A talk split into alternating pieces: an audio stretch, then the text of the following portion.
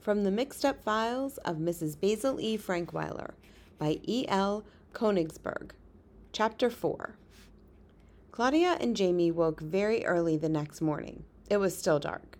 Their stomachs felt like tubes of toothpaste that had been all squeezed out, giant economy sized tubes. They had to be out of bed and out of sight before the museum staff came on duty. Neither was accustomed to getting up so early, to feeling so unwashed, or feeling so hungry. They dressed in silence. Each felt that peculiar chill that comes from getting up in the early morning, the chill that must come from one's own bloodstream, for it comes in summer as well as winter, from some part of you that knows it is early morning.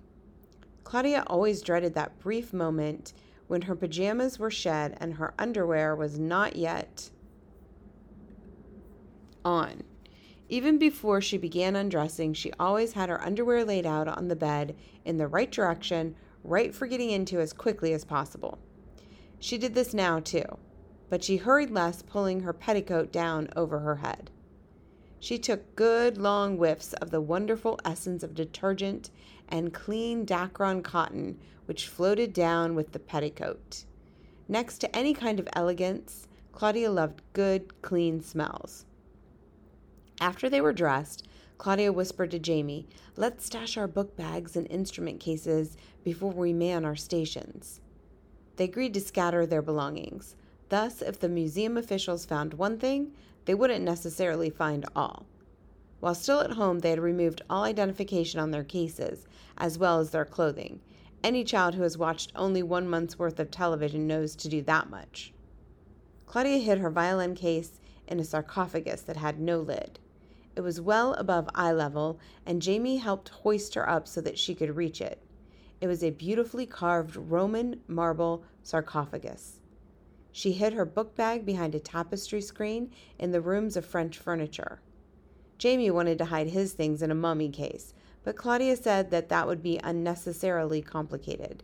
The Egyptian wing of the Metropolitan was too far away from their bedroom. For the number of risks involved, it might as well be in Egypt. So the trumpet case was hidden inside a huge urn, and Jamie's book bag was neatly tucked behind a drape that was behind a statue from the Middle Ages. Unfortunately, the museum people had fastened all the drawers of their furniture so they couldn't be opened. They had never given a thought to the convenience of Jamie Kincaid. Manning their stations meant climbing back into the booths and waiting during the perilous time when the museum was open to staff but not to visitors. They washed up, combed their hair, and even brushed their teeth. Then began those long moments. The first morning, they weren't quite sure when the staff would arrive, so they hid good and early. While Claudia stood crouched down waiting, the emptiness and the hollowness of all the museum corridors filled her stomach. She was starved. She spent her time trying to remember, trying not to remember the delicious things to eat. Jamie made one slight error that morning. It was almost enough to get caught. When he heard the sound of running water, he assumed that some male visitor was using the men's room to wash up. He checked his watch and saw that it was five past ten. He knew that the museum officially opened at ten o'clock, so he stepped down to walk out of his booth. It was not, however, a museum visitor who had turned on the water tap. It was a janitor filling his bucket. He was leaning down in the act of wringing out his mop when he saw Jamie's legs appear from nowhere and then saw Jamie emerge. Where did you come from? he asked. Jamie smiled and nodded. Mother always says that I came from heaven. He bowed politely and walked out, delighted with his brush with danger. He could hardly wait to tell Claudia. Claudia chose not to be amused on so empty a stomach. The museum restaurant wouldn't open until 11:30 and the snack bar wouldn't open until after that, so they left the museum to get breakfast. They went to the automat and used up a dollar's worth of Bruce's nickels. Jamie allotted 10 nickels to Claudia and kept 10 for himself. Jamie bought a cheese sandwich and coffee. After eating these, he still felt hungry, and he told Claudia she could have 25 more cents for pie if she wished. Claudia, who had eaten cereal and drunk pineapple juice, scolded him about the need to eat properly. Breakfast food for breakfast and lunch food for lunch. Jamie countered with complaints about Claudia's narrow mindedness. They were better organized that second day. Knowing that they could not afford more than two meals a day, they stopped at a grocery and bought small packages of peanut butter crackers for the, for the night. They hid them in the various pockets of their clothing. They decided to join a school group for lunch at the snack bar. There would certainly be enough to choose from. That way, their faces would always be just part of the crowd. Upon their return to the museum, Claudia informed Jamie that they should take advantage of the wonderful opportunity they had to learn and to study. No other children in all the world since the world had began had had such an opportunity. So she set forth for herself and for her brother the task of learning everything about the museum, one thing at a time. Claudia probably didn't realize that the museum has over 365,000 works of art. Even if she had, she could not have been convinced that learning everything about everything was not possible. Her ambitions were as enormous and as multidirectional as the museum itself.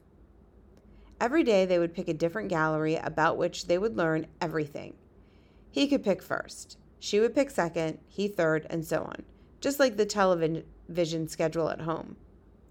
Jamie considered learning something every day outrageous. It was not only outrageous, it was unnecessary. Claudia simply did not know how to escape. He thought that he would put a quick end to this part of their runaway career. He chose the galleries of the Italian Renaissance. He didn't even know what the Renaissance was, except that it sounded important and there seemed to be an awful lot of it. He figured that Claudia would soon give up in despair. When she gave Jamie first pick, Claudia had been certain he would choose arms and armor. She herself found these interesting. There were probably two days' worth of learning there. Perhaps she might even choose the same on the second day. Claudia was surprised at Jamie's choice, but she thought she knew why he chose the Italian Renaissance. She thought she knew because, along with tennis, ballet, and diving lessons at the Y, she had taken art appreciation lessons last year. Her art teacher had said that the Renaissance was a period of glorification of the human form. As best she could figure out, that meant bare bodies. Many painters of the Italian Renaissance had painted huge, billowy, bosomy, naked ladies. She was amazed at Jamie. She thought he was too young for that. He was. She never even considered the possibility that he wanted to be bored. He wanted her to be bored. She had given him first choice and she was stuck with it. So she marched with him toward the long, wide stairway straight in from the main entrance, which leads directly to the Hall of the Italian Renaissance. If you think of doing something in New York City, you can be certain that at least 2,000 other people have the same thought. And of the 2,000 who do, about 1,000 will be standing in line waiting to do it. That day was no exception. There were at least a thousand people waiting in line to see things in the Hall of the Italian Renaissance. Claudia and Jamie did not think that there was anything unusual about the size of this of the crowd. This was New York. Crowded was part of the definition of New York. To many art experts, Saxonberg, crowded is part of the definition of the Italian Renaissance, too. It was a time much like this. Artistic activity was everywhere. Keeping track of the artists of the 15th and 16th centuries in Italy is as difficult as keeping track of tax laws in the 1950s and 60s in the United States, and almost as complicated. As they reached the top of the stairs, a guard said, Line forms to the right. Single file only, please. They did as they were told, partly because they didn't want to offend any guard or even attract his attention, and partly because the crowd made them. Ladies' arms draped with pocketbooks and man's arms draped with coats formed a barrier as difficult to get through as barbed wire. Claudia and Jamie stood in the manner of all children who are standing in line. They stood leaning back with their necks stretched and their heads tilted away, way back, making a vain effort to see over the shoulders of the tall adult, who always appears in front of them. Jamie could see nothing but the coat of the man in front of him. Claudia could see nothing but a piece of Jamie's head, plus the coat of the man in front of him, of Jamie. They realized that they were approaching something out of the ordinary when they saw a newspaper cameraman walking along the edge of the crowd. The newsman carried a large black flash camera which had Times stenciled in white on its case. Jamie tried to slow down to the pace of the photographer. He didn't know what he was having his picture taken for, but he liked getting his picture taken, especially for a newspaper. Once, when his class had visited the fire department, his picture had been in the paper back home. He had bought seven copies of the paper and used that page for book covers. When the book covers began to tear, he covered the covers with saran wrap. They were still in his bookcase at home. Claudia sensed danger. At least she remembered they had run away from home, and she didn't want any New York paper advertising her whereabouts, or Jamie's either, especially if her parents happened to be looking for her. Someone in Greenwich was bound to read the New York Times and tell her folks. It would be more than a clue. It would be like booking anyone looking for them on a chartered bus straight to the hideaway. Wouldn't her wouldn't her brother ever learn inconspicuous? She shoved him. He almost fell into the man in the coat. Jamie turned to Claudia and gave her an awful look. Claudia paid no attention, for now they reached what everyone was standing in line to see a statue of an angel. Her arms were folded, and she was looking holy. As Claudia passed by, she thought that the angel was the most beautiful, most graceful little statue she had ever seen. She wanted to stop and stare. She almost did, but the crowd wouldn't let her. As Jamie passed by, she thought that he would get even with Claudia for, sh- for shoving him. They followed the line to the end of the Renaissance Hall. When the velvet when the velvet ropes that had guided the crowd by creating a narrow street within the room ended, they found themselves going down a staircase to the main floor. Claudia was lost in remembrance of the beautiful angel she had seen. Why did she seem so important? And why was she so special? Of course, she was beautiful, graceful, polished, but so were many other things at the museum. Her sarc- sarcophagus, for example, the one in which her violin case was hidden. And why was all that commotion about her? The man had come to take pictures. There would be something about it in tomorrow's paper. They would find out from the newspapers. She spoke to Jamie. We'll have to buy a New York Times tomorrow to see the picture. Jamie was still mad about the shove. Why would he want to buy a paper? He wouldn't be in the picture. He chose to fight with Cla- he chose to fight Claudia with the one weapon he had, the power of the purse. He answered, "We can't afford a New York Times. It costs a dime." We've got to get one, Jamie. Don't you want to know why that's so important? What's so important about that statue? Why everyone is standing in line to see it? Jamie felt that letting Claudia know that she couldn't get away with shoving him in public was more important than his curiosity. Well, perhaps tomorrow you can push someone down and grab his paper while he's trying to get up. I'm afraid, though, that our budget won't allow for this expense. They walked for a short while before Claudia said, I'll find some way. She was determined about that. She was also determined about learning. They wouldn't skip a lesson so easily. Since we can't learn everything about the Italian Renaissance today, let's learn everything about the Egyptian rooms. That will be our lesson instead. Jamie liked the mummies, even if he didn't like the lessons, so they walked together to the Egyptian wing. There they encountered a class that was also touring the halls. Each child in the class wore a round circle of blue construction paper on which was written in magic marker, marker grade 6 WPS. The class was seated on little rubber mats around a glass case within which was a mummy uh, that the, they were talking about. The teacher sat on a folding stool.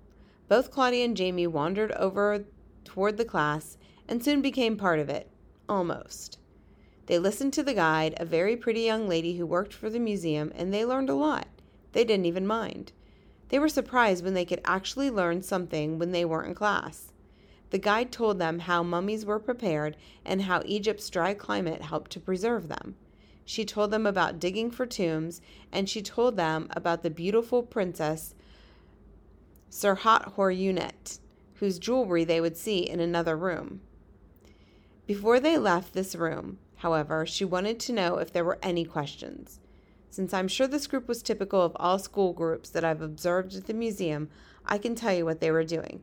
At least 12 members of grade 6 WPS were poking, busy poking each other. 12 were wondering when they would eat, 4 were worried about how long it would take before they could get a drink of water. Only Jamie had a question. How much did it cost to become a mummy? The pretty guy thought he was part of the class. The teacher thought that he was planted in the audience to pep up the discussion. The class knew that he was an impostor. When they bothered to notice Claudia, they knew that she was one too. But the class had good manners that had come with not caring. They would leave the impostors alone. The question, however, would have caused at least 10 of them to stop poking each other, six to forget about eating, and three others to find the need for a drink suddenly less urgent. It caused Claudia, Claudia to want to embalm Jamie in a vat of mummy fluid right that minute. That would teach him to be inconspicuous. The guide told Jamie that some people saved all their lives so they could become mummies. It was indeed expensive. One of the students called out, You might even say it cost him his life. Everyone laughed. Then they picked up their rubber mats and walked to the next room. Claudia was ready to pull Jamie out of line and make him learn another, in another part of the museum today, but she got a glimpse of the room they were to go in next. It was filled with jewelry, case after case of it. So they followed the class into the hall. After a short talk there, the guide bid them goodbye and mentioned that they might enjoy buying some of the museum's pamphlets on Egypt. Jamie asked if they were expensive. The guide answered, Some are as inexpensive as a copy of the Sunday New York Times. Others cost much more. Jamie looked over at Claudia. He shouldn't have. Claudia looked as satisfied as the bronze statue of the Egyptian cat she was standing near. The only real difference between them was that the cat wore tiny gold earrings and looked a trifle less smug.